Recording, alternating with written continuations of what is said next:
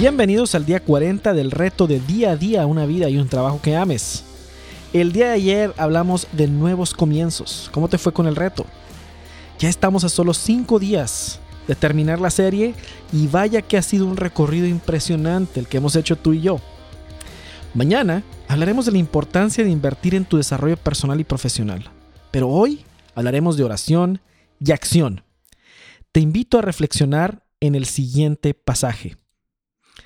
Pero Moisés les contestó, no tengan miedo, manténganse firmes y fíjense en lo que el Señor va a hacer hoy para salvarlos, porque nunca más volverán a ver a los egipcios que hoy ven. Ustedes no se preocupen, que el Señor va a pelear por ustedes. Entonces el Señor le dijo a Moisés, ¿por qué me pides ayuda?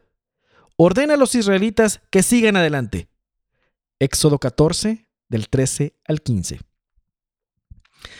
Algunas veces, en lo que se refiere a vocación profesional, carrera y trabajo, orar se puede convertir en una excusa para no actuar. Mira, muchas veces escucho a clientes, amigos y conocidos algunas de estas frases. Estoy orando por un mejor trabajo. O vamos a pedir por ti para que encuentres un trabajo. O voy a esperar a ver qué me dice el Señor con esto de mi trabajo. Muy bien.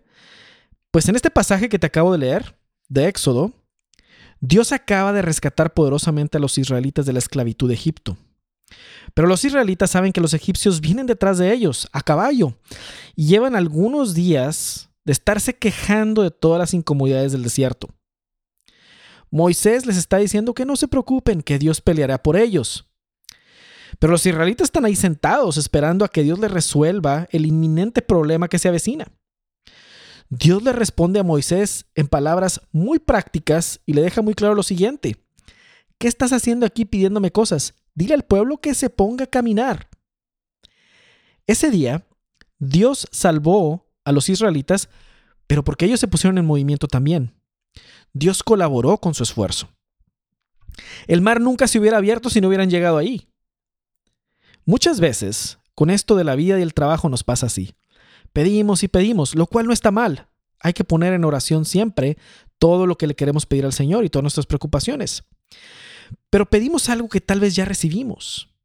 Dios ya nos dio lo necesario para ponernos en acción y mejorar nuestras circunstancias.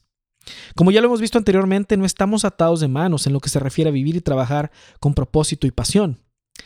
Nuestra oración debe ser acompañada de la acción y no solo esperar, porque ese esperar en el Señor, entre comillas, se ha vuelto una forma muy elegante y popular de postergar en nuestra querida iglesia. Y como católicos, como bautizados, como hijos e hijas de Dios, no estamos llamados a simplemente sobrevivir. Estamos llamados a transformar este mundo con nuestra vida y nuestro trabajo.